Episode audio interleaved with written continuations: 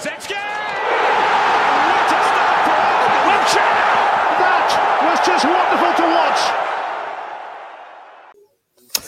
Olá a todos, bem-vindos a mais um podcast do Arsenal Portugal, podcast semanal de regresso às habituais segundas-feiras à noite, depois de dois, dois domingos ao final do dia, mas agora no regresso expectável das segundas-feiras. Estou na companhia do André Mestre e do Matheus Viana para mais esta emissão, emissão em que celebramos quatro vitórias seguidas, four wins in a row.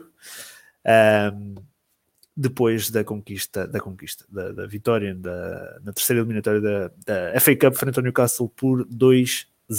E iremos também analisar neste podcast um, aquela que tem sido a mais recente atualidade da Premier League, que é o Covid-19, e também o mercado de transferências, que já conta com algumas movimentações no nosso plantel, mas vamos dar o destaque inicial ao jogo com o Newcastle. Para aqueles que estão mais distraídos um, nós estamos sem página do Facebook, provavelmente vamos continuar sem página do Facebook, isto porque no final do ano 2020 partilhámos um vídeo de um gol do Guendouzi, deduzimos que tenha sido o Arteta a fazer a denúncia, e então um, o Facebook mandou-nos a, pá a, página abaixo, já tentámos por várias vezes reativar, criar novas, mas sempre sem sucesso. Temos aí um grupo, este, este podcast até está a ser transmitido nesse grupo também, portanto, quem não pertence ainda ao grupo tem o link na descrição, basta aceder, fica apenas a nota para aqueles que viram a página assim de repente desaparecerem e não sabem onde é que a gente estará no Facebook, tem o link.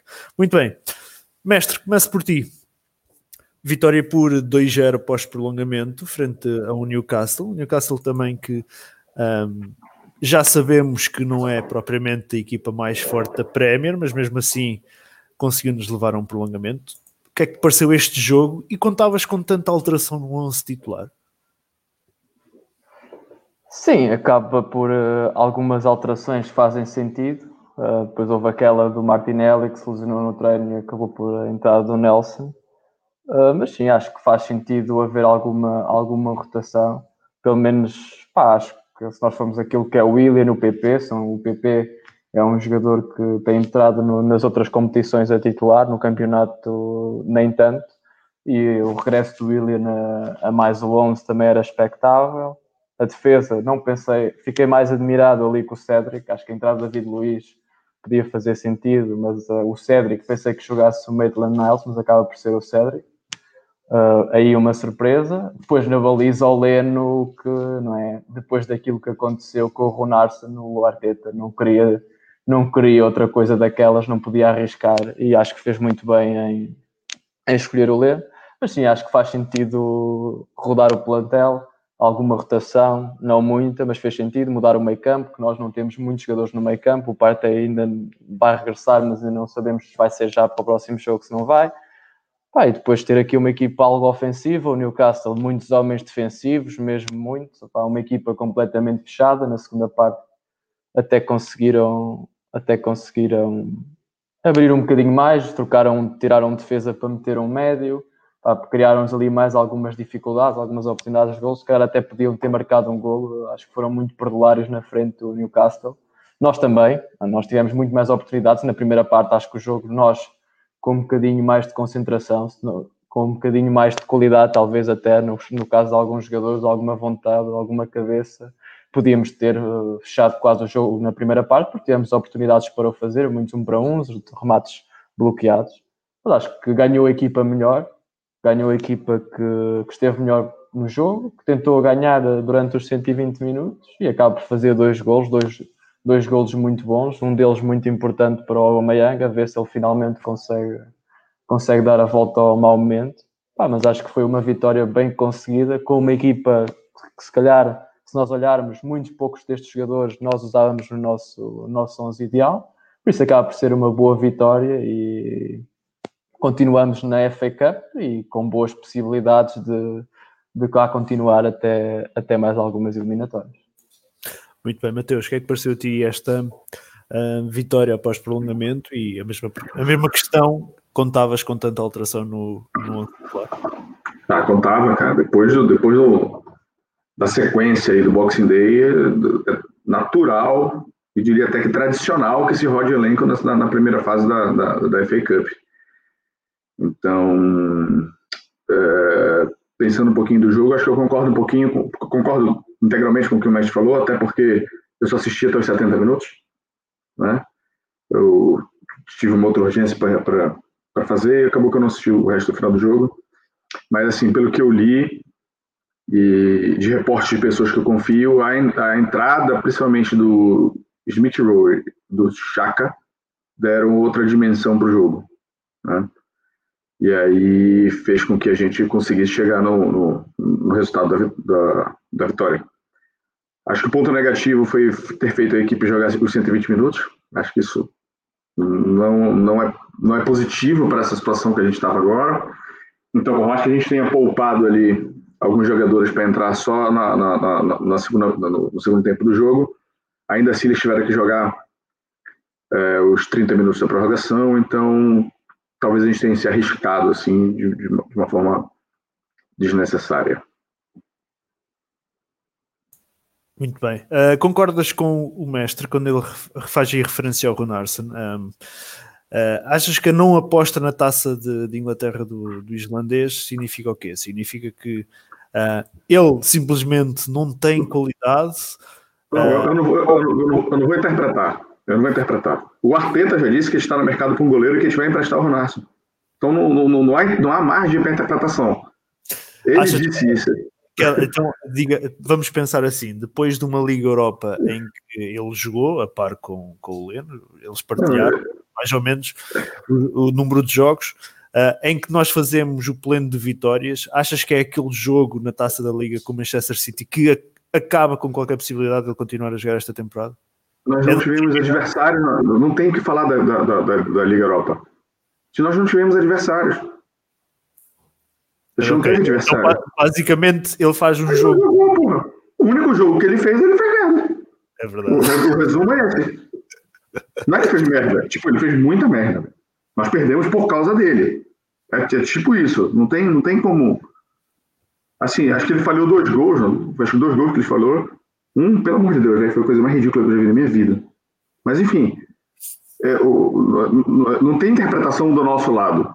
Né? A gente pode discutir, a gente pode falar o que quiser. O treinador da equipe, queira ou não queira, goste ou não goste, né? já disse que está no mercado para um goleiro.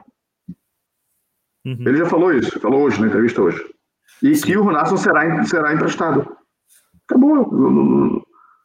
Ele não confia, não adianta eu confiar. Ele não, não que eu confie.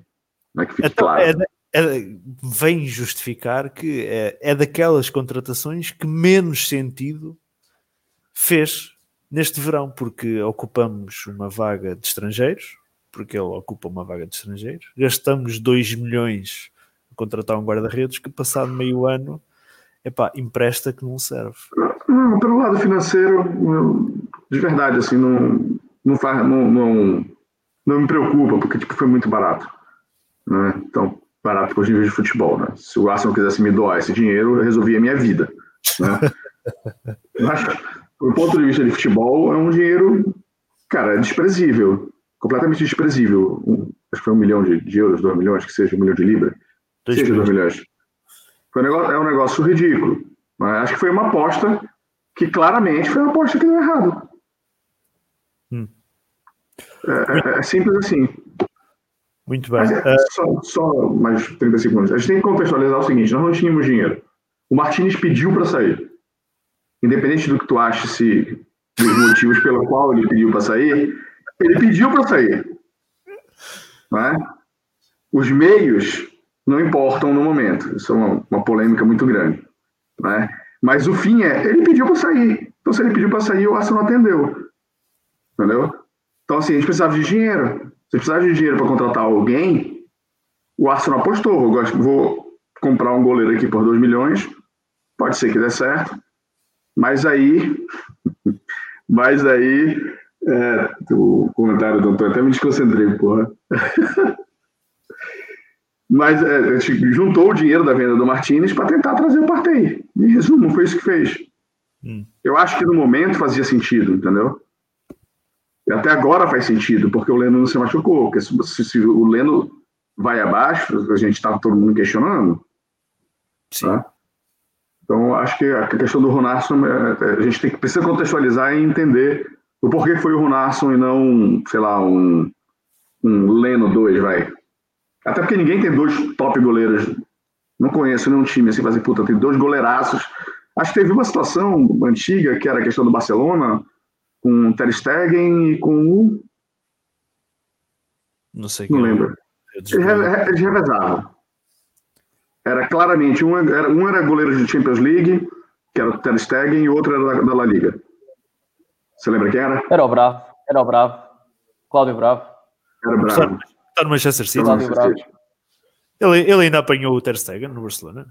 Acho que era Cláudio Bravo. com- E... Eu não lembro quem era. Pá, não me Eu lembro. não lembro. Eu não lembro. Mas enfim, que eram dois goleiros mais ou menos do. Estão confirmando que é o Bravo mesmo. Dizer no chat, sim, que é o, que é o Cláudio Bravo. É, é muito difícil você ter dois goleiros mais ou menos do mesmo, no mesmo nível, assim, sabe? Mas enfim, quem seja. uh, Não importa, assim. É, é muito raro você ver um- uma equipa que tenha dois guarda-redes da- da- do mesmo nível.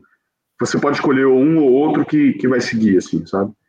E assim, a situação financeira do Arsenal pediu uma venda. Então juntou a, vontade, a fome com a vontade de comer. O jogador queria sair, o Arsenal queria vender, ok, obrigado e vida que segue. Uhum. Muito bem. Mestre, este jogo fica marcado também pela lesão do, do, do Martinelli no aquecimento. Ahm, é uma lesão que faz, sinar, faz ahm, acionar os, os sinais de alarme no clube. Isto porque epá, eu começo a olhar para o Martinelli e começa-me- começa a aparecer-me um, um Wilshire, começa-me a aparecer um Diaby, que é aqueles que a gente olha e diz: está aqui qualidade, está aqui um diamante para se polir, mas que está constantemente na enfermaria. Achas que é, é caso para começarmos a ficar preocupados? Eu acho que eu acho que ainda é muito cedo para achar isso. Ele teve uma lesão um bocadinho mais grave. Pá, agora, se calhar, também ele é um jogador muito intenso. É um jogador que pá, está sempre a correr. É um jogador que faz muito, muita movimentação. É um jogador que, pá, se calhar, tem pouco cuidado às vezes com aquilo que é mesmo a sua condição física, mesmo dentro de campo. É um jogador que está sempre a dar tudo e às vezes devia-se conter um bocadinho mais em algumas corridas. Ah, pá, e depois isso também um jogador, um jogador desse, ou se calhar ainda não está preparado para, para esse tipo de para esse tipo de intensidade e acaba por se ressentir um bocado. Agora acho que ainda é muito cedo para estar a, a fazer a pensar, a pensar aqui em vidrinhos e, e gênios de cristal e coisas assim. Acho que ainda é muito cedo. Pá, acho que esta, esta lesão pode ter sido apenas uma entorse, qualquer coisa, mas que acho que ainda é cedo para, para começarmos a, a pensar que será um, um caso de Abi ou um caso Wilson. Hum, Mateus, estás preocupado? Não, é só olhar o vídeo e ver que foi um acidente. Ele pisou em falso. É, existe essa expressão aqui? Sim. Pisou em falso, pô. Pisou em falso. Vocês já pisaram em falso valendo? Eu já quebrei o pé pisando em falso. Tudo bem que foi um negócio absurdo meu. Foi pulando numa escada, tava brincando de pular numa escada, coisa de moleque. E caí com o pé torcido, velho. E ele, acho que ele tava correndo de costas e e pisou de pé torcido. Acho que foi alguma coisa assim. Cara, machuca. Não é um negócio assim, ah, a lesão voltou, não, não tá curando, não tá cicatrizando a- a- a- o músculo, sabe? Que era Não, até porque são, são lesões diferentes. Ah, Sim, aquela lesão prolongada foi de seis meses, foi no joelho. Depois temos aquela situação na canela que foi um, um choque, é um, foi, ele, um pitou faz o, o corte na, na canela, ele até deitou sangue na, na, na meia, e agora temos esta situação que é uma entorse ahm, na- no, no tornozelo. São tudo lesões completamente diferentes que em nada estão ligadas. A coincidência pode ser, eu não me lembro se o joelho foi o direito ou foi o esquerdo, mas pelo menos a coincidência pode ser na mesma perna. Enfim, não tem relação. Uma coisa com a outra não tem relação. Uma, uma ele operou o menisco e agora foi, foi, foi, foi tornozelo. Mas, assim, preocupa porque o que deixa mais gente chateado, na realidade, é que, coincidentemente, com o retorno dele, parece que o time se ajeitou, né? E aí deixa a gente meio receoso, fica- deixa a gente chateado, e enfim, né? A gente ainda fica, fica preocupado de acontecer alguma coisa com ele. Enfim, também nosso histórico de, de, de outros jogadores, de ter acontecido com. Pô, Diaby tinha tudo para ser, sei lá, cara, vou aloprar aqui, o novo Vieira, vai. Era um negócio meio absurdo quanto ele era bom. Né? Só que aí, é, acabaram com a carreira dele, né, velho? Então, assim, o Wilshire é a mesma coisa. Então, tem várias. A gente, a gente acaba. Acho que o nosso passado nessa situação deixa a gente, de certa forma, mais é, receoso quando a gente pega um jogador com um, um, um, jogador que começa a ter uma, uma fase ruim de lesão, mesmo elas tendo tipo nada a ver uma com a outra, sabe? Hum. Muito bem, um, mestre.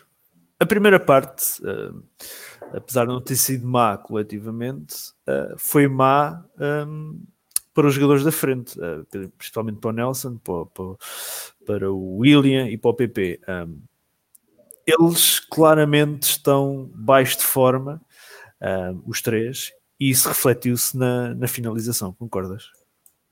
Sim, é, é, que, é que nem é tanto o jogo jogado, no, quer dizer, se nós formos olhar para aquilo que o Nelson e o PP fez, eu acho que o PP acaba por ter um bom jogo naquilo que foi a criação de oportunidades. Sim, dos três o PP foi menos mau. Sim. No comprometimento com a equipa, se tu vis a quantidade de vezes que ele estava sempre a acompanhar o Joe Wellington, que estava sempre a acompanhar ali o flanco, opa, acho que o Cédric teve também um, que nem foi uma grande exibição, mas teve uma exibição mais confortável, porque também o PP teve constantemente sempre a apoiá-lo, então durante a primeira parte foi algo que foi muito visível, que o PP estava, estava o comprometimento que ele estava a ter em termos defensivos era a 100%. Isso aí não se pode, não se pode apontar nada, e teve alguns lances positivos, meteu bolas na área que outros jogadores não aproveitaram.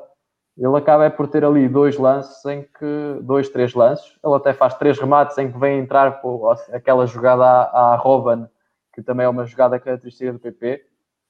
Ele acaba por ganhar a capacidade para a janela para o remate e por três vezes acaba por fazer um remate passo ao guarda-redes.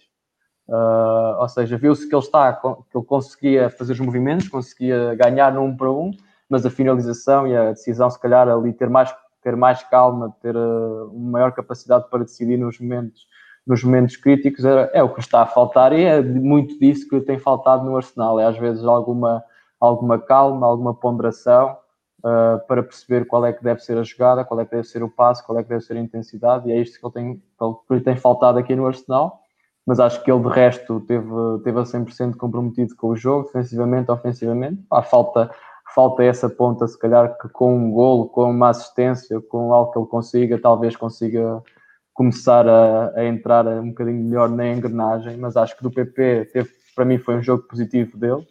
Agora o Nelson continua, continua a deixar muito a desejar em termos de remate, em termos de finalização. Acho que é um jogador que. é, o outro, é outro que também esteve bastante tempo fora. Sim, pois isso aí também podemos lhe dar um bocadinho ou seja, não cut some slack, porque ele acaba por vir de lesão e acaba por não estava à espera de jogar, acaba por ter que jogar, se calhar entrou um bocadinho a frio, não estava tão preparado. Também devemos ter alguma calma. Agora, se há dois jogadores que nós não podemos ter calma, é com o Aubameyang e com o William, e o William teve mais um jogo completamente ao lado, completamente desligado daquilo que era a equipa, completamente desligado do jogo. Não me lembro de nada que ele tenha feito no jogo, zero.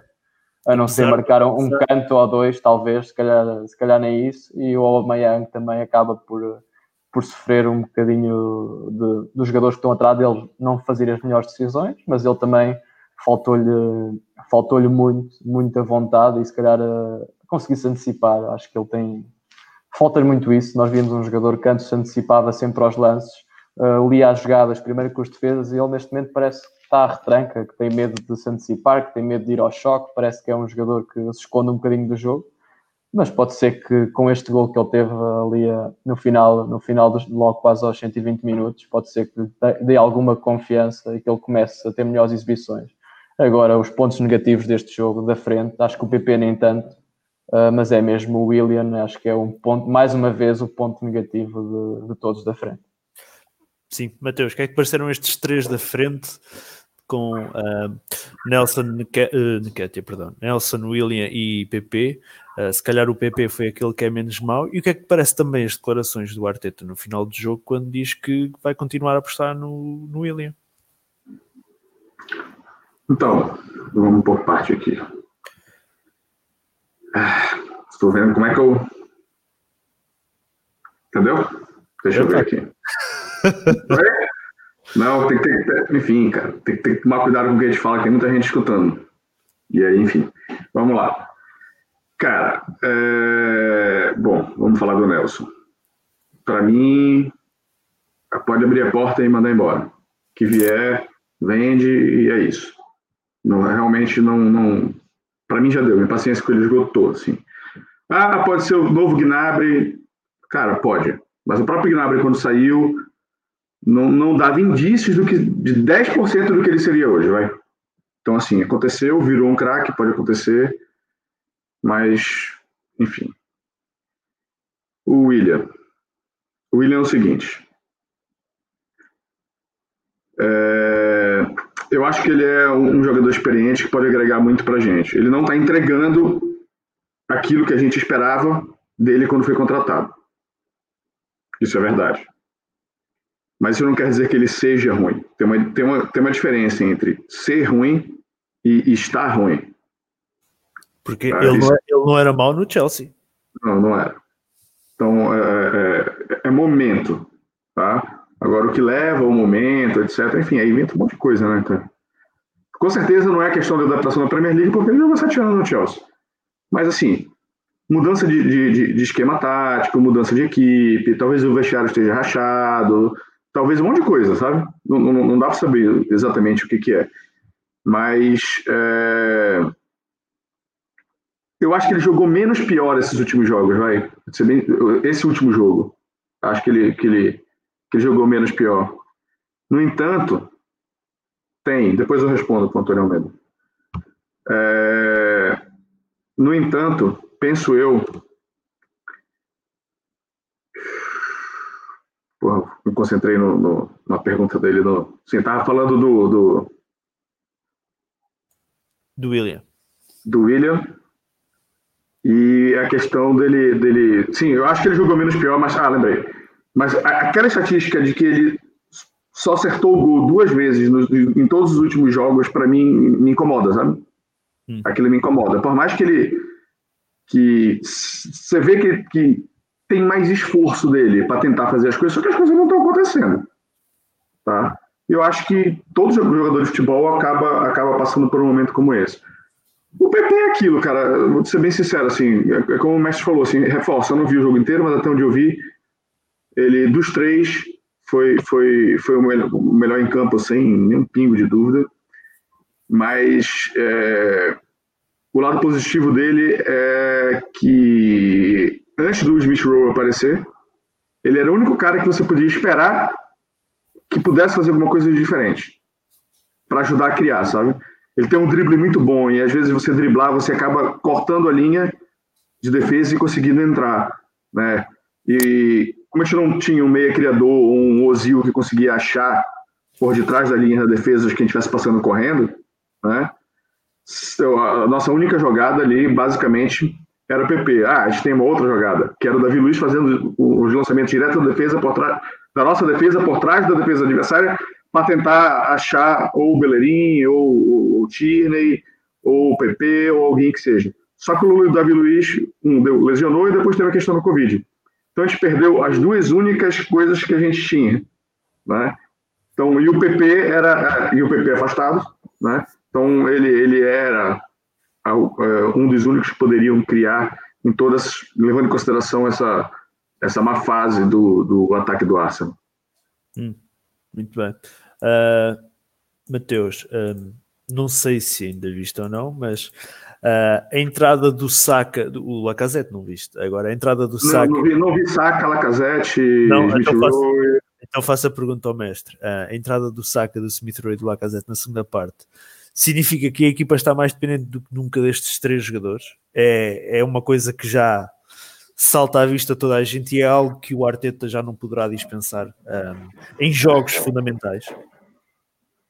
Eu acho que não digo que esteja dependente, mas que é certo que a equipa é melhor quando estes jogadores estão em campo. Acho que ninguém tem, ninguém tem dúvidas. Acho que o Saka é um jogador acima de quase todos do Arsenal com a idade que tem, mas aquilo que mostrou, e acho que há poucas dúvidas que é um jogador acima de, de 99% do nosso plantel. Uh, e depois, opa, o Smith Rowe, eu até achei que ele não entrou muito bem. Acho que ele falhou os primeiros passos e teve ali, apesar dele, sempre uma, uma das boas características que eu acho dele é que ele, quando perde uma bola ou quando há necessidade de recuperar, é um jogador que recupera sem nenhum problema. Isso, é, isso pode ser importante, pelo menos na nossa equipa, numa, num, em momentos mais complicados. E como nós já não temos ou até temos, mas não tem estado disponível jogadores cá atrás que consigam fechar e proteger bem o meio campo. É bom também ter um jogador que consiga fazer bem esse trabalho e que se comprometa a fazê-lo. E o Smith Rowe parece ser um desses jogadores. Uh, mas é, acho que mais do que o Smith Rowe, acho que o Saka e o, Saka e o Lacazette são essenciais e a malta ficou um bocadinho triste quando viu o Aubameyang e o Lacazette não jogou, mas eu acho que sinceramente que o Arteta estava a poupar o Lacazette. O Lacazette só entrou porque era mesmo necessário. Eu acho que o, o Arteta já percebeu que a equipa com, com o Lacazette é 3, 4 vezes melhor, a quantidade de soluções que nós temos é, é muito superior. Eu acho que foi uma poupança e ele acaba por entrar e para mim foi o fator decisivo no jogo, mais do que o Saka, mais do que o Smith Rowe. A entrada do Lacazette foi mais uma vez decisiva. Quando está em campo, marca golos. Quando, quando entra, é decisivo. Por isso, acho que é um jogador que também é titular, indiscutível neste momento. Mas sim, acho que, combina, acho que valem todos um bocadinho mais também pelo o, o coletivo, uh, pelas combinações que conseguem atingir, porque são jogadores que conseguem ocupar os mesmos espaços e combinar de forma rápida e nós, os outros jogadores, não estão a conseguir. Uh, sim, não acho que seja uma, ou seja, ah, não acho que eles tenham que jogar sempre, mas que é certo que a equipa joga melhor quando eles estão em campo. Acho que, acho que toda a gente consegue ver isso.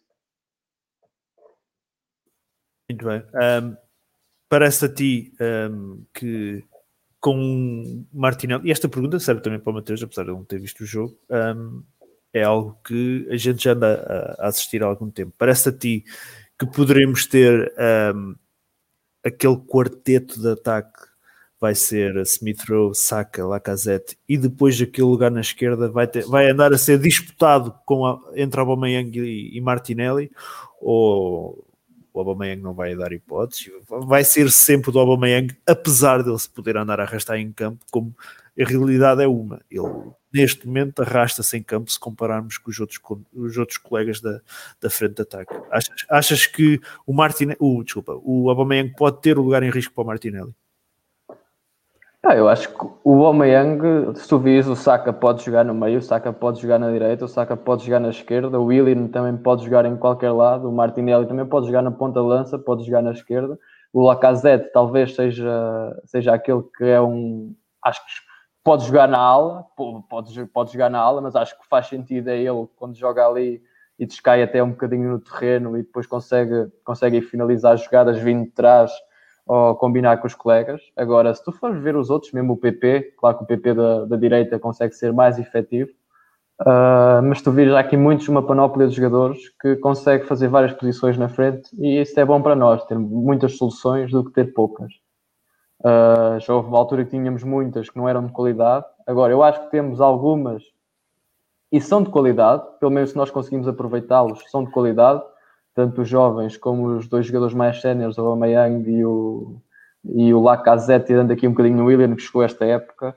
Uh, por isso, eu acho que o Aubameyang acaba por ser o líder do plantel, não sendo, não tendo aquelas características de líder uh, total, ou aquele, pelo menos aqueles que estávamos habituados do Arsenal de há uns anos atrás, não tem essas características, mas é um jogador que lidera a equipa, é o líder da equipa e por isso não, nós não podemos também dizer agora, esquecer tudo o que o Aubameyang já fez pelo clube e a quantidade de gols que ele marcou nas últimas épocas, isso não podemos esquecer e ele pode estar a atravessar um momento mau e agora a partir deste gol melhorar, por isso não podemos também meter o Aubameyang de lado, mas eu acho que o Lacazette neste momento é titular na equipa, o Saka também, e acho que depois os outros lugares, o Aubameyang vai, vai ter sempre a preferência, mas os outros lugares estão um bocadinho à disposição, mas a época é, long, é longa e tu não podes estar a fazer, agora é o que acontece, a equipa joga bem assim, mas quem sabe se daqui a, a, a dois meses o nosso melhor 11 não é o PP sempre dentro de campo, não é o William no meio, não é o Aubameyang na esquerda, nós não sabemos, agora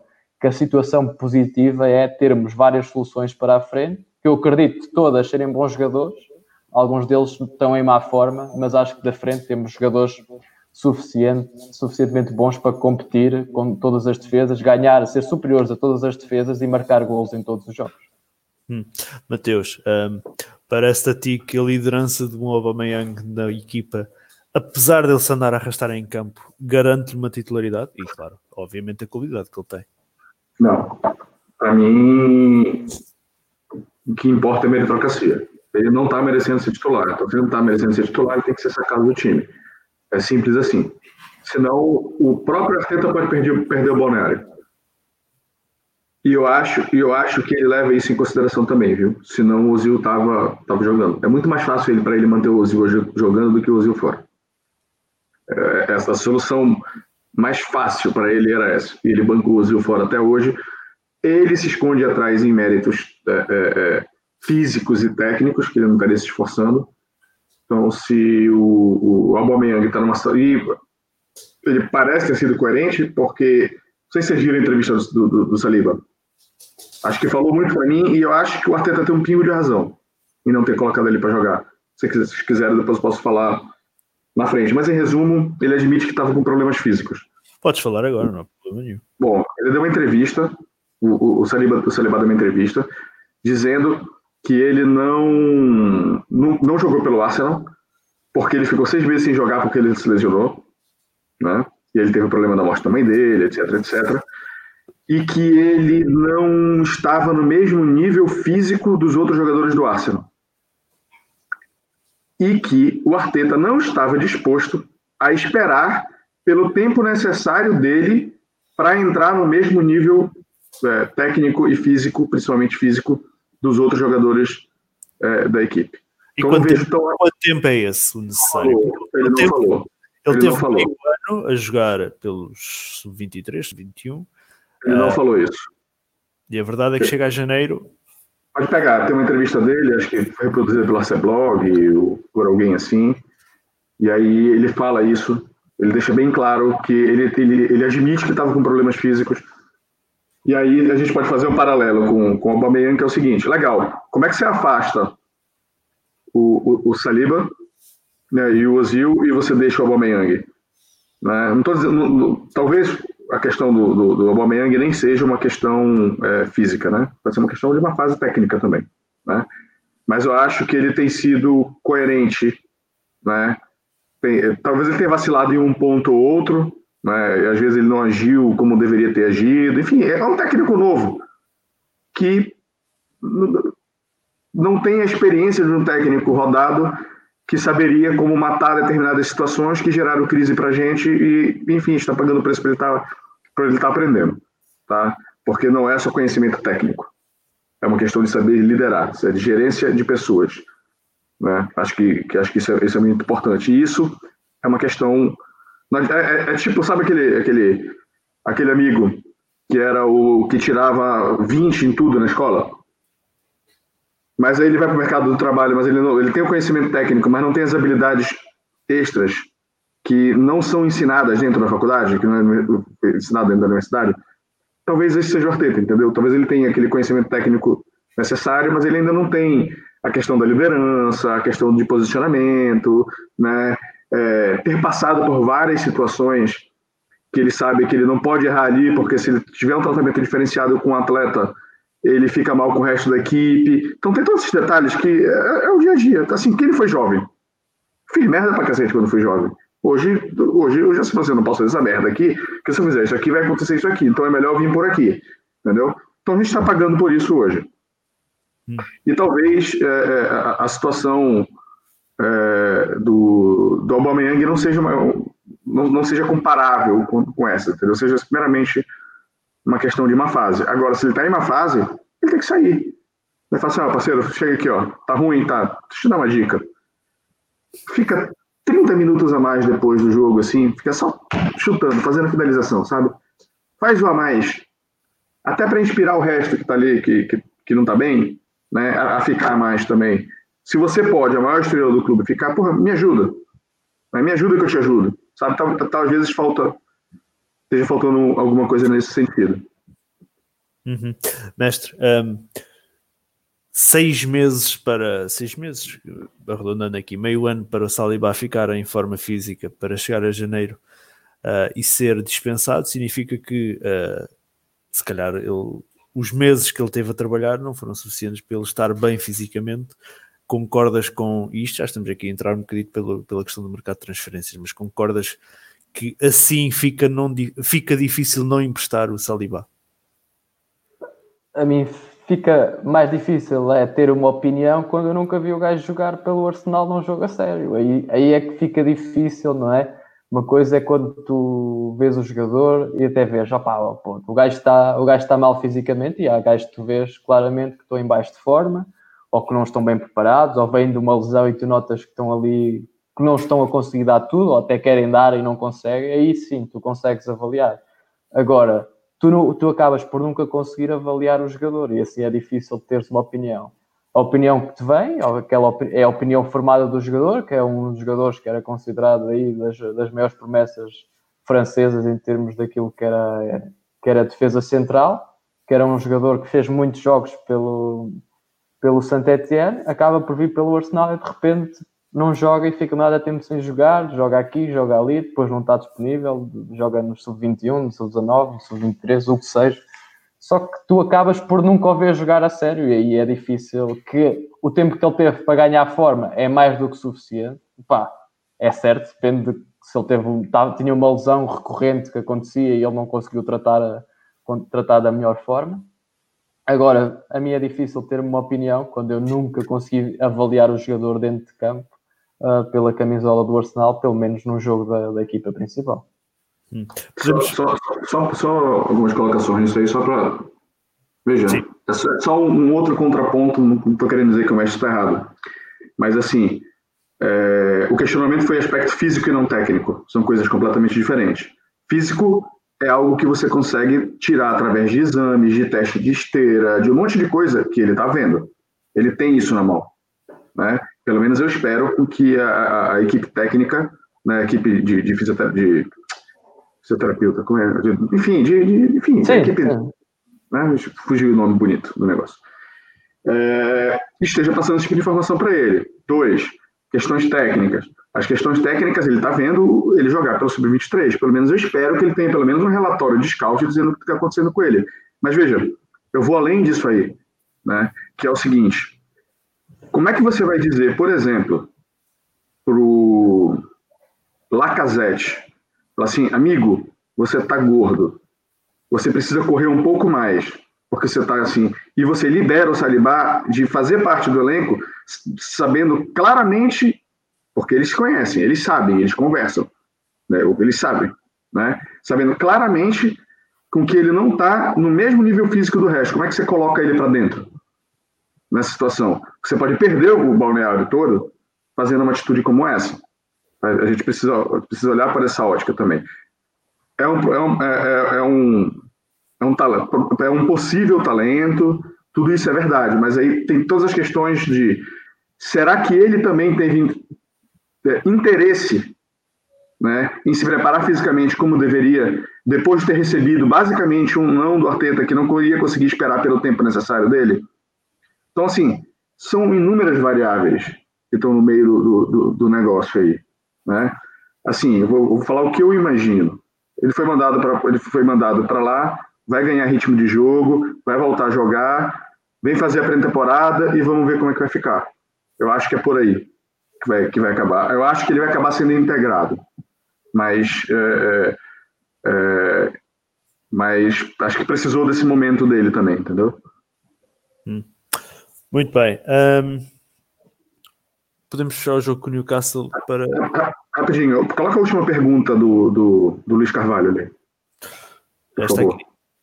Se o problema é físico, porque é que o Arteta nunca o disse? Boa pergunta. Se, o que, que você acha que acontece com o treinador que expõe esse tipo de coisa do elenco para fora? Fica queimado. Não pode, fica queimado. Ele não pode fazer isso. Ele não vai fazer isso. Ele nunca ele nunca vai falar o que a realidade do que acontece dentro do balneário para fora. Ele não vai falar, ele não vai chegar, a não ser que já, já esteja num nível tão absurdo que já rompeu, né? Tipo Ozil. Ozil rompeu. Guendouzi rompeu. E aí rola farpa de tudo que é lado. Entendeu? Não era a situação do Salibá. Não era a situação do Salibá. Então, não, a gente não, você não vai não espere tanta franqueza nesse sentido numa entrevista. Por exemplo, o Arteta hoje foi perguntado sobre não sei o que no Twitter. Ele falou assim: Eu nem tenho Twitter. Eu falei assim: Pô, ele tem uma conta lá verificada do Twitter. Como é que ele não tem um Twitter? Passa a pegar a entrevista dele hoje. Fala assim, não, eu não tenho Twitter, eu não tenho tempo de ver essas coisas, mas eu não tenho Twitter. Tá lá, tem uma conta verificada dele. Um milhão e meio de seguidores. Então, assim, a gente precisa, precisa entender como é que as coisas funcionam, assim, para a gente não, não, cair em questionamentos que talvez é, não, não tenham fundamento. Hum. Um... é, que começou a entrar na questão do Salibá, desculpa. Ferrei teu roteiro aí. Tem uma uh... pergunta do João Davi ali. Sim, sim, sim, sim. É, imagino que por isso tenha rido. Um, ora bem, podemos fechar o jogo com o Newcastle de, para irmos para o mercado. Muito bem, melhor em campo para, para, para vocês, mestre.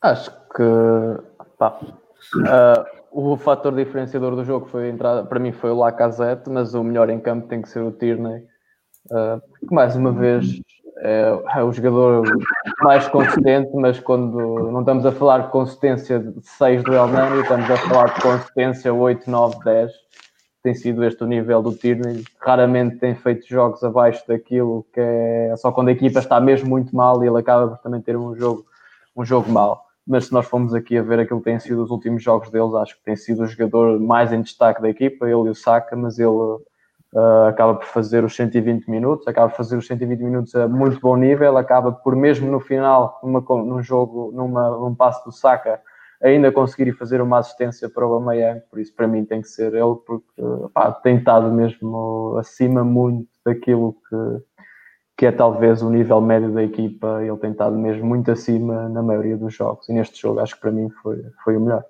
Mestre, ainda uma questão sobre o Tierney. O Tierney não, beneficia, não beneficia, ai, beneficia mais um, jogar com o Cedric, o Cedric em campo. O Cedric que não é tão uh, ostensivo a tancar como é, como é o Bellerin, permite que uh, um Cédric mais defensivo, o, o Tierney seja mais ofensivo? Eu acho que o Tierney beneficia se tiver melhores jogadores a jogar ao lado dele. Acho que isso só pode ser bom para ele uh, ter melhores jogadores. Eu acho que nem é tanto pelo Cédric. Eu aqui não coloco tipo, em questão a qualidade do Cédric relativamente ao Bellerin, neste caso é o rival direto. É a questão. Uh, o tipo de jogador que é o Cédric, que não é um jogador que avance tanto no terreno e que está mais preocupado com, com funções defensivas, pode beneficiar ofensivamente o Tierney, que claramente é um jogador que gosta de ir à área adversária. Sim, claramente. Eu acho que vai mais dali daquilo que é o central, do central que joga ao pé dele, que neste caso tem sido o Mário, que tem estado bem, e também do meio campo que a defender. Este meio campo não era muito forte, o Eloc então teve um jogo ineficaz, mas não estamos a falar em novidades.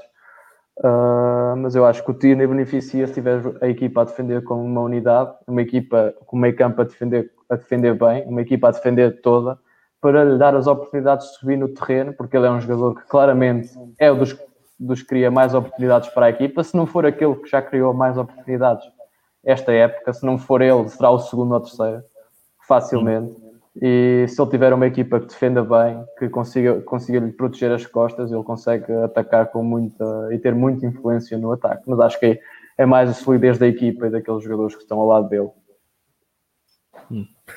Uh, Mateus, melhor em campo para ti, do que tu viste. Não vais dizer o Lacazette, certeza?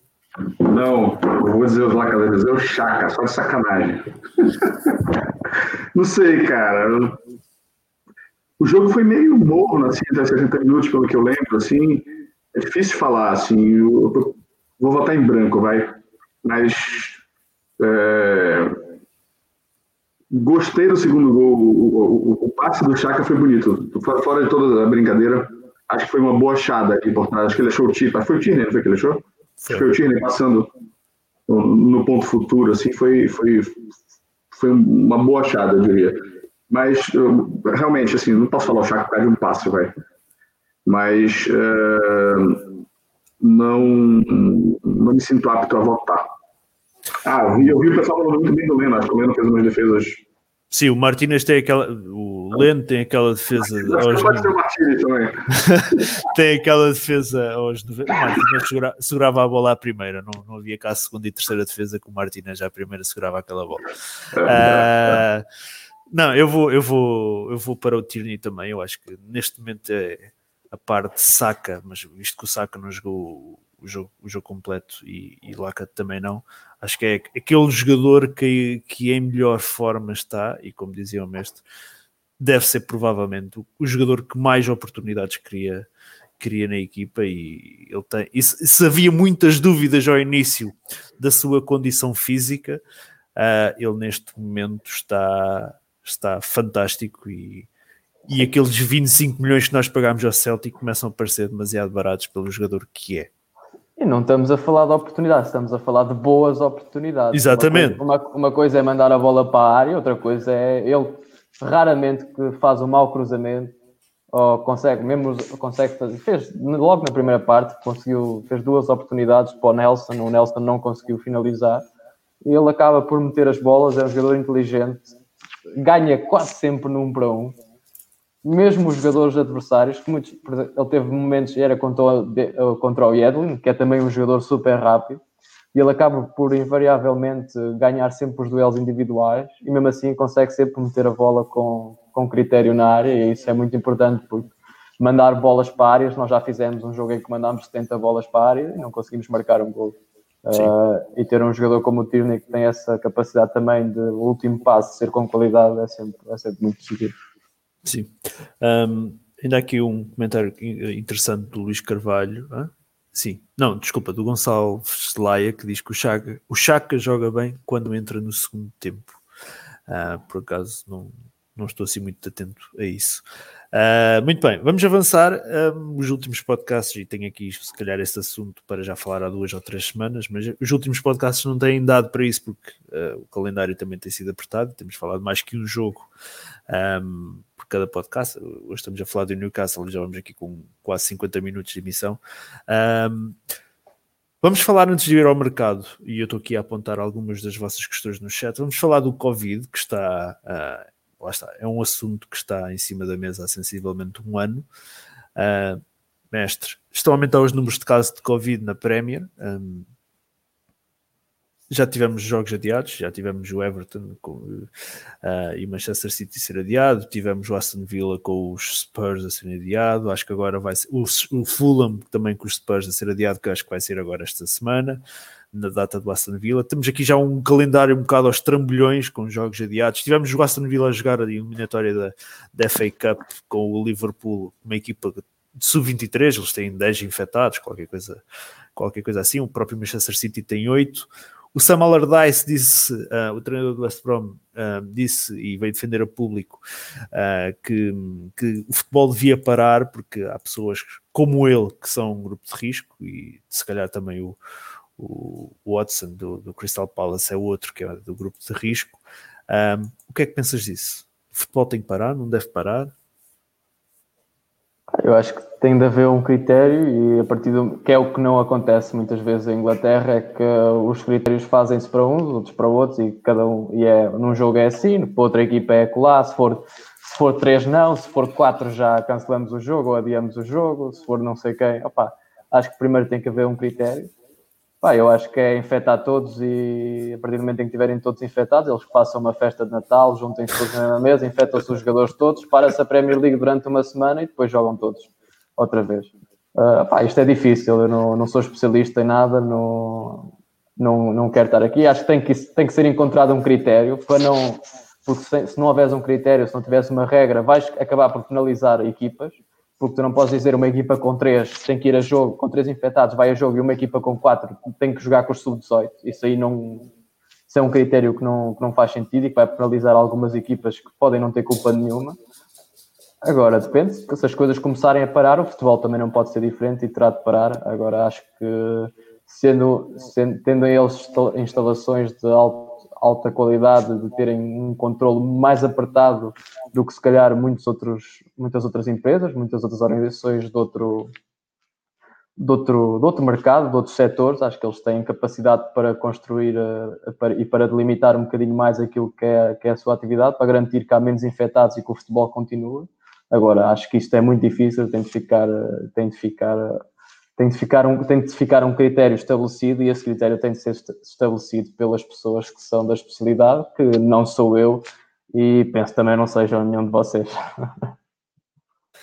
Mateus, o que é que parece a ti? A questão de, como diz o mestre, a questão do critério é super importante para não haver situações como quem tem quatro jogadores não pode ir, mas, mas depois tivemos um, um Aston Villa que nem o treinador tinha no banco, também até o próprio treinador estava infectado, estava lá a equipe, o treinador do Sub-23.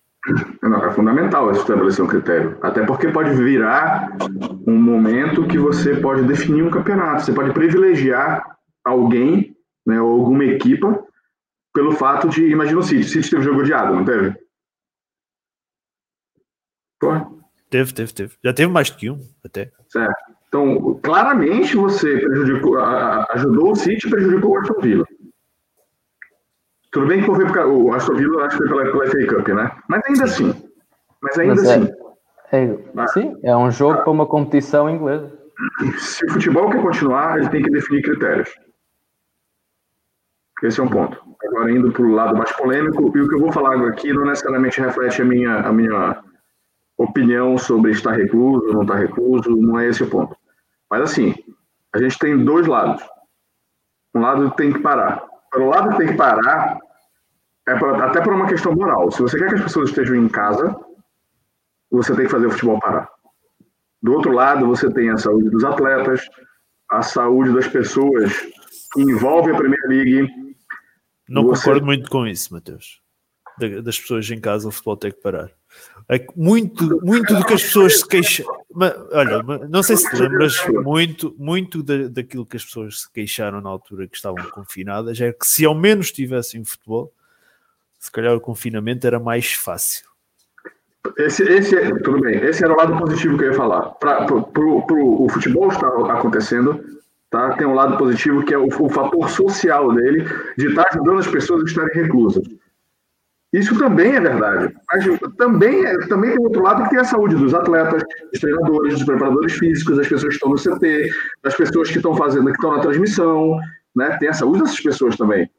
Né? Pessoas falando, não é uma decisão fácil. Jogar ou não jogar tem lado positivo e negativo. Do outro lado, tem as questões financeiras, tem o calendário do futebol, né? Tem que, as, as, questões de que o futebol pode estar ajudando as pessoas a estarem reclusas, né? Tudo isso aí é verdade também. Eu concordo com tudo isso aí. Só que o que é certo e o que é errado numa situação como essa? Não é fácil para gente. Né? Não é fácil dizer, não, o futebol tem que estar acontecendo, o futebol não tem que estar acontecendo. Né? Isso, isso você vai encontrar quem defenda e quem critique os dois lados. Então, assim, não, não é, não é um, um, uma decisão difícil. E vou além, e vou além. Qual é o treinador que. que ah, o seu grupo de risco? Quem foi que falou isso? Uh, foi o do West Brom, Sam Allardyce. Esse palhaço não foi contratado outro dia? Foi, ele foi contratado Amigo, há pouco tempo. Você fala assim, então, ó, enquanto não sair vacina, eu não assino o contrato. Aí o palhação assim no contrato falou assim, não, vamos parar, vamos parar. Ou então o West Brom tem que chegar e falar assim, não, vai parar, vai, tu não vai receber salário, palhaço. É simples. É simples, porque isso é uma palhaçada. Se ele acha isso, o mínimo que ele poderia fazer de coerência era falar: eu não vou trabalhar enquanto não me sentir. Aqui o Cássio, o, Cássio, o Cássio Xavier até faz referência. O Allardyce aceitou o cargo o já durante a pandemia. Exatamente, exatamente, mas é exatamente isso que eu estou falando. É um palhaço. Mas, enfim, eu vou, eu vou falar um negócio polêmico aqui. É, talvez seja interessante dar uma paradinha aí de um, de um mês na Premier League.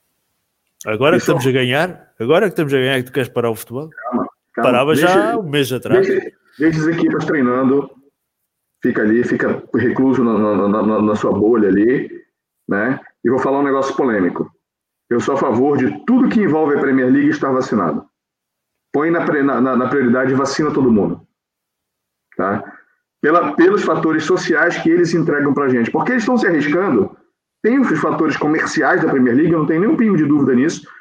Mas está ajudando todo mundo para ficar dentro de casa, porque todo mundo quer assistir jogo. A gente acabou de entrar nesse, nesse assunto aqui. Por que eles têm que estar se arriscando?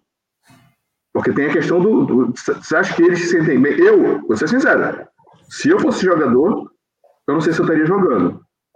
Estou sendo bem sincero. Assim, é tipo, por um acaso a gente estava conversando exatamente sobre isso antes de entrar no, no, no ar aqui. recebi propostas de trabalho para ganhar tipo 30% a mais do que eu ganho, ou até mais, né? Ou até um pouquinho, entre 20 e 35, entre 25 e 35%, mas para trabalhar presencial. Eu falei, não, obrigado. Tudo bem, eu, eu enfim, eu não, eu não sou exemplo para as coisas, né? Mas o, o ponto é o seguinte: já fiz merda, já, já encontrei com amigo, já fui para praia, já fiz tudo isso, né? Mas assim, sou eu, com a minha vida. Eu sei que eu posso impactar na vida de terceiros, etc., se estiver infectado, eu sei tudo isso. Agora, tu pega isso e leva numa escala onde uma equipa não são só 11. Você, essa bolha ali envolve tranquilamente entre 40 e 50 pessoas que entra em contato com outra bolha que tranquilamente tem contato com 40, 50 pessoas. Então, assim, se, se isso está fazendo bem para a gente, eu, eu, sou a favor, de, assim como eu sou a favor de que professor né, seja vacinado na frente, para que as escolas não parem. Enfim, esse assunto é meio polêmico. Né? Aí alguém fala assim: ah, mas os caras não são mais bonitos que eu para receber vacina antes de mim. Enfim, dá, dá, dá muita discussão para isso aí, tá? Mas, assim, a minha opinião, não faço nenhuma questão de estar tá, de, de, tá certo. Se não concordar também, não, não, não faço. Não estou aqui para fazer com que as pessoas pensem igual a mim. É a minha opinião. É sempre um assunto polémico. Epá, eu sou da opinião que, a partir do momento que o, as autoridades locais, neste caso o governo britânico, diga que há condições de saúde dos hospitais, têm condições, porque é assim, um jogo de futebol envolve, por exemplo, o, o envolvimento de bombeiros, se, esse, se, se esses meios médicos no futebol derem para ser disponibilizados para a Premier League, se, se houver o ok da, por parte das autoridades, eu não vejo o porquê do futebol ter que parar. Não vejo, sabendo que o calendário é apertado, não vejo o porquê de ter que adiar jogos a partir do momento que tu tens 50 inscritos na Premier League, entre equipa principal e equipa de sub-23. Enquanto tu tiveres jogadores inscritos que possam jogar, que possas formar o mínimo para, para entrar em campo. Entrar em campo, 11, epá, haver ali, definirem o número, tens de ter 20 convocáveis. Havendo essa situação, epá, se forem todos sub-23, são todos sub-23. Agora, isso ficar definido e é igual para todos, não é? Como disse o mestre, três infectados pode jogar, quatro já pode adiar o jogo. Não. Tem jogadores disponíveis, estão inscritos, consegues formar a equipe para ir a jogo, vais com os que esteja jogo. Pá, porque senão vamos acabar a temporada em 2022 e não esquecer que no, no próximo verão já vai haver Jogos Olímpicos, já vai haver supostamente Campeonato da Europa, eh, não sei se vai haver Copa América ou não, mas por isso... Eu, eu, entendo o que estás falando, eu entendo o que estás falando, mas deixa só te, te, te falar um negócio importante, que é o seguinte, não é porque tem hospital e tem leito para o jogador que ele não tem risco de morrer, por mais que ele tenha é, lei. Matheus, não... você, imagina, você, imagina que é pra, você imagina o que é para mais da Premier League se um jogador morrer de Covid? Não, não, assim, entramos por assuntos complicados, meios técnicos. Eu, eu, sei disso. Pode, pode acontecer, é verdade, pode acontecer isso. Mas também sabemos que normalmente, do que se conhece, sabe-se que o jogador de futebol provavelmente será daqueles que menos será afetado à partida por este vírus, porque este vírus ataca quem é menos saudável. Portanto, nós pensamos já à partida que um jogador de futebol que é altamente, ainda mais na Premier League, que é altamente controlado, à partida é saudável. Mas tens razão no que estás a dizer. O que é o conceito de saudável? Um jogador pode tranquilamente jogar sendo diabético. E, ele está no grupo de risco sendo diabético. Certo não é só problema de pulmão. Você certo. entende? Eu então não, não, é, não, é, um negócio simples, não é uma decisão simples. Eu percebo, é, percebo não é binário assim, tá certo, tá errado, entendeu? É um assunto que dá para discutir. Eu, eu vou ser sincero, se eu, se eu fosse jogador, se eu fosse jogador, se eu tivesse a situação do Aubameyang ganhando 350 mil por semana, amigo, eu não jogo. Desculpa lá. Se quer rescindir, fica à vontade. Eu não jogo. Eu posso falar isso porque eu tenho dinheiro, eu sou rico, não eu, Matheus, né? Estou pensando como, como o Aubameyang, né? Se eu sou ele, eu falo assim, amigo, abraço. Só quando, ó, quando eu estiver vacinado.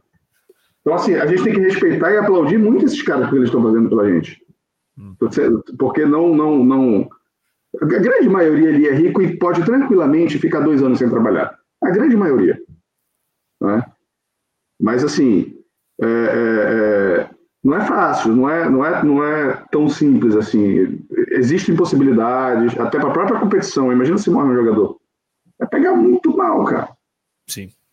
Vamos avançar, vamos avançar que está mais que na hora. Vamos avançar para aquilo também que muita gente quer falar, que é mercado de transferências. Uh, vou já aqui pegar em duas perguntas, deixem-me só aqui identificar. Uh, de mercado, antes de ir ao que tinha aqui a ponte. Mestre, posso começar por ti. Paulo, Gal, Paulo, Galvão pergunta: como é que está a situação do Torreira no Atlético? Não me lembro se foi a situação de foi a obrigação de compra. Ele está emprestado sem qualquer tipo de obrigação de compra ao Atlético consta que está um, a jogar pouco e que há uma possibilidade de regresso. Tu, por ti, ias buscar o Torreira para o plantel ou, como se fala e aprovavas, o empréstimo à Fiorentina? Se não conta, tem que ser vendido. Pá, acho que é um. Estamos aqui a arrastar uma situação. O Torreira é uma situação que tem sido arrastada. Começou a jogar, depois deixou de jogar. Já mudámos de treinador, outra vez também não, não, não está a jogar foi para o Atlético também não joga, pá, ou vendemos ou, ou integramos o jogador no plantel para ele jogar a sério, ou, ou vendemos o jogador neste momento daquilo que olho para o nosso plantel, não sei se era um jogador que eu queria, acho que era um jogador que podia adicionar, mas não acho que neste momento tenha muita mais qualidade do que o que nós já temos, e nós não temos grandes jogadores, temos um grande jogador no meio campo uh, que veio do, de onde o Torreira está, mas eu acho que se vier uma boa proposta estava disposto a vender o Torreira. Hum, Mateus, vendias do Terreira, como diz o mestre? Se for fazer dinheiro para trazer alguém, sim. Porque é o que tudo indica, o jogador não quer mais estar com a gente. Eu acho que o próprio Arteta também não, não, não, confia nele, mas sem dúvida nenhuma acho que ele acrescentaria. Acho que ele iria ajudar nesse momento. Né? Acho, acho que ele está curto. Eu prefiro o Torreira jogando do que o Nene. Fácil, sem pensar duas vezes. Né? E o Nene ter jogado. Então, assim, mas se for, se for para fazer dinheiro nele logo, é, e isso ajudar a capitalizar o clube para trazer alguém que realmente seja do estilo que o Arteta quer, ou que é claramente alguém que, que, que, que vai acrescentar muito para a gente, eu sou a favor de fazer dinheiro com ele. Outro, Matheus. Eu acho, eu acho é só, só, resumindo, eu acho que ele não foi, ele não foi com obrigação de compra. Não, eu não acho foi. que ele foi com opção de compra. Foi com opção de compra, não foi com obrigação de é, compra. Com obrigação não, ele foi com opção. Mas que tudo indica, ele vai ser devolvido agora em janeiro. É alguma coisa assim. E que eu, ouvi um boato, aí é boato, não sei se é verdade, porque o próprio Atlético de Madrid não estava colocando ele em campo porque ficou puto com a situação do, do Partey e está querendo é, desvalor, desvalorizar o, o Torreira no mercado para é, retribuir o carinho do Arsenal. Mestre, dizer alguma coisa? Não, é se fosse para jogar agora, daquilo que eu já vi até agora do Arteta, quando o Terreira foi disponível, e nós se calhar tínhamos menos jogadores ainda dos que temos agora, tínhamos alguns lesionados, uh, não tínhamos El Neni, o El Neni não é bom, não tínhamos Partey, uh, e o Terreira, mesmo assim, quando nós tínhamos algo, muitas dificuldades no meio campo, o Terreira não era uma opção ou jogava 5, 10 minutos.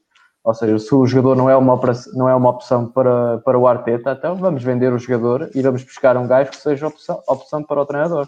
Se o Arteta é para ficar, se o Arteta é para continuar da direção, se quer que ele fique, então vamos então, este, este jogador, nem foste tu que o quiseste, uh, já cá estava, claramente é um jogador que não se adaptou bem, pelo menos os sinais que o próprio jogador deu foram sempre esses, o que não é positivo. Uh, se não é para jogar, se não é para ficar aqui, então vamos procurar, vamos procurar outra, outro, outro negócio, preferível de, de, venda, porque se não conta, não conta, vamos buscar um gajo que conta.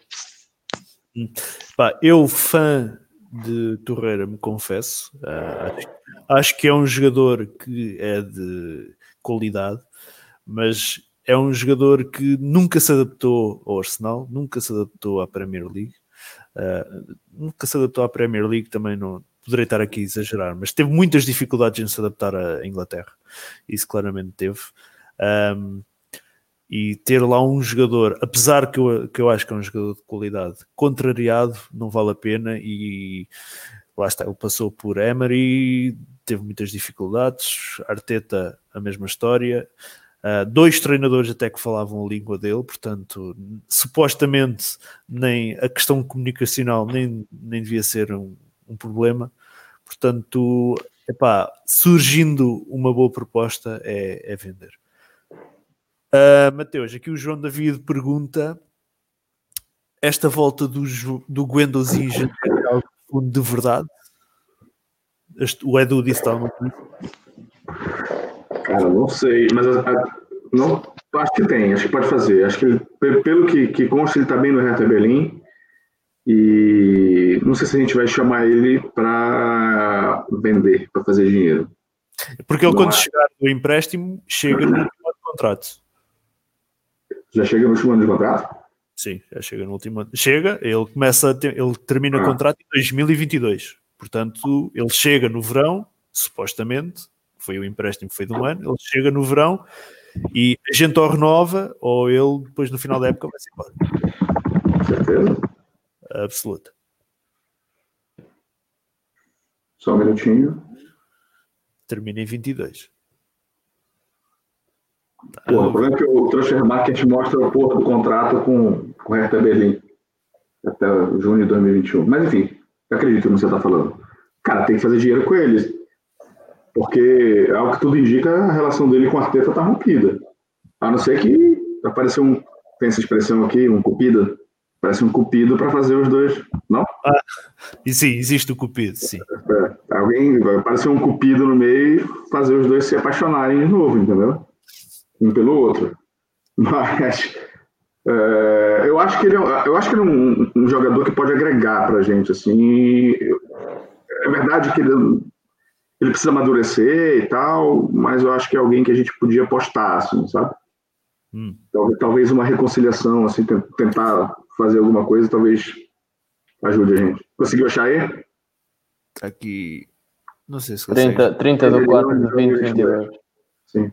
Nos, às, vezes tem uma cláusula de, de, de, de extensão que não aparece, alguma coisa assim. Acho, acho improvável a gente ter assinado só por quatro anos com um garoto promissor assim.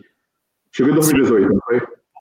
Sim, pode haver uma cláusula dessas, mas. Pode, pode, pode. Mas não sei também. Não estou dizendo que tem e nem que não tem. Estou dizendo que pode. Sim, ter. sim, sim. Pode ter. Sim. sim.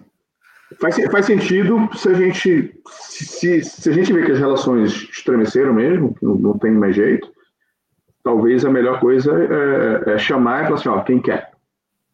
Eu tenho a possibilidade de trazer de volta, mas eu quero vender agora. Hum. Entendeu? Mestre, uh, Guendouzi, uh, uma, uma das maçãs podres do, do Arteta. O que é que te parece a ti? Este regresso antecipado pode ser para vender já? Pois, uh, a vir, se nós formos aqui a ver aquilo que vai acontecer, imagina que veio o Torreira, que veio o Guendouzi, não me parece que sejam, que sejam jogadores, ou pelo menos que vão ficar todos no plantel. Alguém, se, eles, se estes jogadores vêm, está-se a preparar a saída de alguém, Uh, do El Nani, não sei, não me parece. Talvez, uh, talvez continua. Também é um, é um asset que não vai valorizar muito, nem vamos conseguir grande dinheiro com o El Nani. O El uh, Nani, agora... supostamente recusámos uma proposta por ele em janeiro. Agora em janeiro, 7 milhões de Besiktas. Mas o jogador também não queria sair. Disse que só quer sair no verão. Ou seja, estamos aqui a falar de dois jogadores, eu parece-me difícil ficarmos com os dois, por isso pode ser, pode ser uma chamada para vender. Eu, com o Guendouzi, sinceramente, pelas, pelas características que ele tem, mais do que o Torreira, eu gostava de que o Guendouzi tivesse uma oportunidade no plantel. Acho que não é nenhum salvador, nem é um jogador fora de série, mas pode, ser vir, pode vir a ser um grande jogador e acho que já tem já, já deu provas que tem qualidade e que tem um traje, uma trajetória para evoluir, que se ele fizer será um, pode o diferenciar de ser um, um, bom, um bom, jogador para um, jogador da excelência e é uma trajetória que ele vai ter que fazer. Eu preferia que ele fizesse essa trajetória no Arsenal. Agora, se não houver volta a dar, tanto com o treinador como com o clube, porque o clube também, também tem uma palavra importante, porque o clube é, é sempre maior do que o jogador e do que o treinador uh, se não houver volta a dar, se não houver remendo para a relação. Então terá é aproveitar para vender e mais como o Torreira ir buscar então jogadores que realmente uh, são jogadores do treinador e são jogadores que o clube quer apostar para o futuro. Mas acho que o Guendouzi ainda, tem, ainda podia dar muito ao Arsenal e acho que fazia sentido para o Arsenal uh, ficar com o Guendouzi e apostar no Guendouzi porque ele tem características que são muito são essenciais para o plantel e para, para um clube como o Arsenal que quer jogar futebol positivo, quer jogar futebol atacante e quer lutar por, por títulos. Hum. Estamos aqui na hora para fechar o podcast. Um, já falámos do Saliba, a outra saída confirmada, entretanto, também por empréstimo, foi o Kolasinac para o Schalke. Uh, mestre, o que é que pareceu este, este empréstimo até ao final da temporada? Ele depois ah, tem eu... mais um contrato, não é? Ah, não, é não... Ano e meio. Mais ano meio de contrato, ok.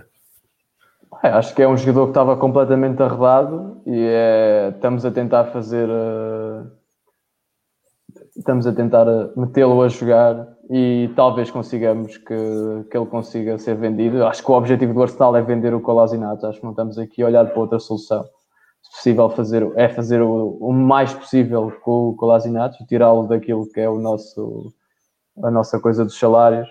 Uh, acho que é um jogador que teve algumas oportunidades, teve algumas boas, boas exibições, teve muitas más exibições e não sendo, não sendo um jogador que, que conta, de certeza que houve a tentativa de vender, não houve a possibilidade de vender, então esta, houve esta, esta opção por empréstimo, vamos meter um empréstimo, vamos, pode ser que ele até consiga valorizar-se e depois no final o Schalke ou outra equipa o, o compre pelas prestações que ele vai fazer nestes, nestes seis meses.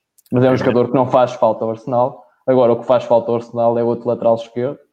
Temos que ir buscar rapidamente alguém da academia e metê-lo e metê-lo a treinar com o plantel principal, alguém que tenha algum potencial, ou então temos que ir buscar uma alternativa ao mercado. Hum, a outra alternativa que ainda sobra no plantel é o Niles, que também já não é estranho uh, a essa posição. Sim, que não percebi porque é que não foi vendido, sendo que não tem utilização quase nenhuma. Era um jogador que podia ter sido vendido por uma boa fatia de, de dinheiro. E podíamos ter ido buscar um jogador que realmente fizesse, fizesse mais jogos do que o Nau está a fazer, porque neste momento estamos ali um asset que até é um jogador valioso, um jogador que tinha acabado de ser uh, usado na seleção inglesa, um jogador valorizado numa época não muito forte da nossa parte, nem muito forte dele, mas acabou por ser valorizado, quer queiramos, quer não, e acaba por não ser vendido, mas acaba por também ter uma utilização que não faz sentido a utilização que ele tem, não faz sentido continuar no plantel. Por isso, é um, é um ativo que, se calhar, se não fosse inglês, se não fosse uh, do Arsenal, talvez pudéssemos já ter uh, rasgado o contrato com ele ou vendido. Uh, mas, como é um jogador que tem ali algumas características, não tanto futebolísticas, mas características da nacionalidade e da formação que são interessantes, talvez tenhamos ficado com ele, mas acho que neste momento também não faz sentido se é para jogar 5, 10 jogos por época.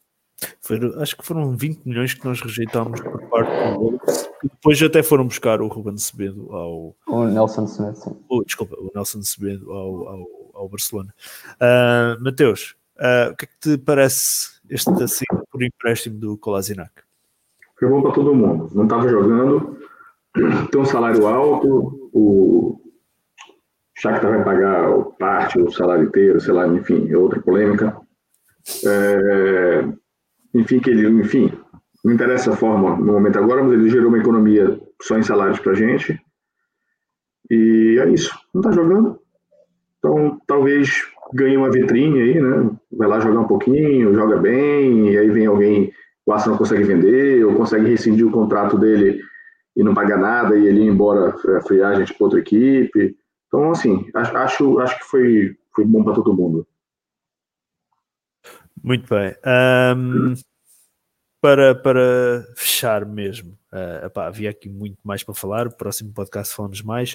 Aqui o Fábio Gabriel, e porque o Mateus tinha prometido que ia responder, Fábio Gabriel pergunta: e o Neketia para o West Ham? Uma notícia que saiu ontem ou anteontem no Evening Standard que uh, o, o West Ham estaria interessado em contratar o Neketia um, neste mês. O Arteta já disse, acho que foi hoje, não foi? Que disse não. Deus, este não a ti parece definitivo? Deu a entender que sim. Deu a entender que ele disse que para janeiro ele não negocia. Enfim, no final do, da época aí é outro momento e é outro, outra hora para conversar. Então ele foi bem enfático dizer que não vendia Nketiah agora. Hum. Se é uma jogada, tá mandando recado na, na mídia para alguém para aumentar o preço, não dá para saber. Tu vendias um Nketiah agora? Eu dava. Imagina vender. Mestre, o que é que te parece este recusar de proposta do West Ham? Também não sei quanto é que eles ofereciam, mas o Mateus está a dizer que os dava, portanto. Uh, o que é que parece este recusar de saída do, do Nketiah? Acho que nós, nós gostamos muito e às vezes com razão, mas o que é certo é que o Nketiah é um jogador que pode ser valioso e tem o seu valor e se calhar menos de 20 milhões não é menos de 20 milhões não é o valor dele, se calhar é isso é 20 milhões para cima, não muito, mas será por, porventura um valor, um valor que pode ser adequado para, para o Nketiah. Uh, ou seja, nós não vamos vender um jogador ao desbarato só porque sim. Eu acho que o Nketiah é um, é um jogador valioso, tenha o seu valor, tenha, não, este, não tenha aquilo que ele já fez na sua carreira jovem, acaba por ser importante e acaba por valorizar. Uh, também tem minutos de Premier League, o que é importante, também tem gols de Premier League, não muitos, mas também é importante, ou seja, é um ativo valioso uh, que deve ser, uh, não deve ser subestimado o valor que ele pode ter na, nos cofres do Arsenal. Uh, acho que uma venda poderia fazer sentido, uma venda por valores nos 25 milhões, acho que para mim era, era uma excelente venda. Agora, o Arteta também tem que pensar que o Nketiah pode, pode fazer sentido em alguns jogos, pode fazer sentido. Uh, temos o Lacazette, o Aubameyang a jogar na esquerda, pode haver uma indisponibilidade e só tens o Lacazette na frente. Uh, ou seja, convém ter também um jogador. Se calhar esse jogador podia ser o Balogun, mas nós não sabemos também. Vimos alguns relances com, dele contra equipas muito fracas, e isso não é. Não nos podemos deixar levar por isso. Uh, agora, se houver, acho que se houvesse definitivamente uma proposta nos valores entre os 20 e os 30 milhões de euros, acho que facilmente o, o Arsenal ia vender por propostas inferiores, acho que mais vale manter o, manter o ativo no plantel, pode ser necessário numa, numa situação de emergência, e depois no verão, com outras contratações, com outro plano, talvez possa-se vender o Nketiah já de uma maneira mais folgada, porque temos oportunidade para ir buscar outros valores ao mercado, ou apostar em, em Balogunos ou outros jogadores que venham da academia. Muito bem. Vamos então fechar o podcast. Eu tinha aqui para falar do Balogun, mas fica para a semana. Tinha aqui também para falar do empréstimo de 120 milhões de libras que o Arsenal fez ao, ao Banco de Inglaterra por uma questão de salários. Também fica para a próxima semana. Entretanto, novidades surgirão acerca de, de, do mercado de transferências. Deverá haver novidades também mais saídas, eventualmente nos próximos dias. Para quem não sabe, uh, para quem não sabe, uh, a notícia, uma das notícias de hoje também é a renovação do holding, parece que está acertada, será anunciada nas próximas horas. Um, Era aquela que nós todos esperávamos e que estamos super satisfeitos. Pá. É o que é. Não me aquece nem me arrefece, mas pronto. O, uh, o mas... também renovou e depois marcou um gol. E foi há dois dias. Muito bem. É assim. uh, vamos ver, vamos ver, vamos ver, vamos esperar pela confirmação da, da, da renovação do, do holding uh, e esperar que ao contrário do que aconteceu com o Aubameyang, que esta, que esta renovação faça com que o holding cresça. Mas serão tudo assuntos para falar no próximo podcast. Fechamos esta emissão. Um abraço a todos que estiveram desse lado. Um abraço para o João Castelo Branco, que acabou de fazer aí um, um like no nosso tweet. Um, correspondente da ESPN, que também já por aqui passou. E já sabem, não deixem de subscrever o nosso canal no YouTube para todos os conteúdos que aqui vão saindo, para os nossos podcasts semanais e, claro, a partir da manhã à noite, o, este podcast também estará disponível no Spotify. Um abraço ao mestre, um abraço ao Mateus e até para a semana. A pedir Arsenal. Boa semana, malta.